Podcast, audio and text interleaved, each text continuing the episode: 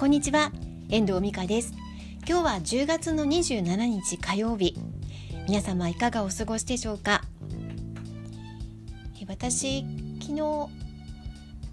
の間10月の12日に受験をした英検3級中学3年レベルの一次試験が無事合格しまして11月の中旬のこと二次試験に臨むことになりました。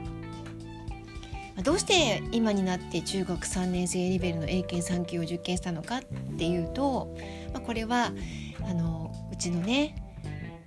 長男中学3年生ののんのんが東京の中学校に進学してるんですけれども彼が、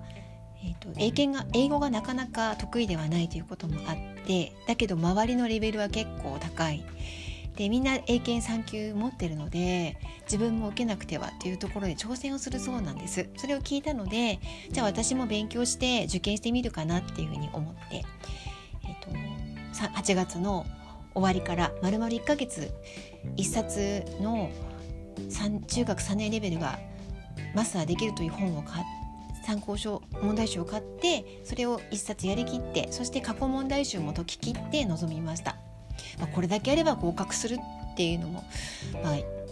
あ当然のことかなとは思うんですけれどもやってきました、振り返れば実は私も中学3年生の時に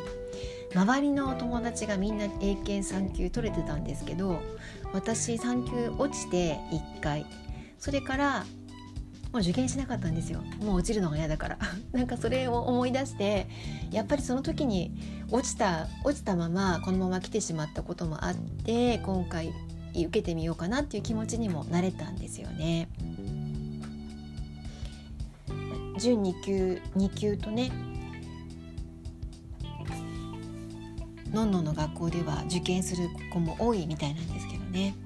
まずは英検3級クリア一緒にできるといいなと思っています。まだその息子のね結果は届いてないみたいなんですよ、まあ、どうなることやらと思っております。であのー、8月の終わりから1ヶ月間英語を勉強してきて感じていることがあるんですけれども中学3年間の勉強英語の勉強というのは高校1年生の時に読み始める長文読解のにつながっていく内容になっていくのかなっていうことを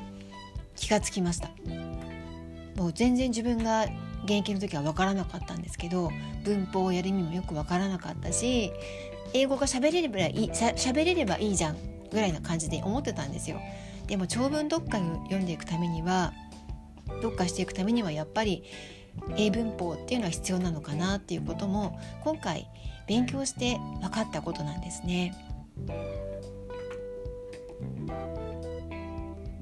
今になって勉強ができる、まあ、こんな機会をいただけて、まあ、なんか不思議な感じですよねもし3級受かってたら受けなかったかもしれませんこのまま準2級も受けちゃうみたいな気持ちにもちょっとなるんですけれどもまた勉強が必要なのでねできる時であればあの受けていきたいなとは思うんですけど、まあ、どうなることでしょうか。皆さんは英語どうですか？私は中学高校の時の友達ってその時は英語をあんまりできてなかった子も今は普通に海外とかで仕事をしていたりとかそういうあの、ね、海外の方と一緒にこう渡り合って仕事をしている姿とかもねよく見てるのでいろんなあの Facebook だったりとか SNS 上でそういうのを見たりするんですよ友人とかがそういう活活躍をしているの。だからみんないつの間にか英語身につけて普通に仕事してんだななんて思いながら私はね純日本人で全然日本英語も使い切れてないしね旅行に行くぐらいはなんとかなりますけど、まあ、今はスマートフォンのね英訳翻訳ソフトとかも翻訳アプリとかもあるから使えるんでしょうけどなんか英語はなんかこのままこんな感じでいくんでしょうか私っていうなんか気持ちになっています。まあ、子供はねこれから普通に英語が英語を使っていくもう今そういう時代ですからなんとかねそこに追いついて必要になればやるのかもしれませんけど、まあ、そんな苦手意識を配してあげたいなっていう気持ちはすごくあるんですよね。私にできることなんてたかが知れてますけど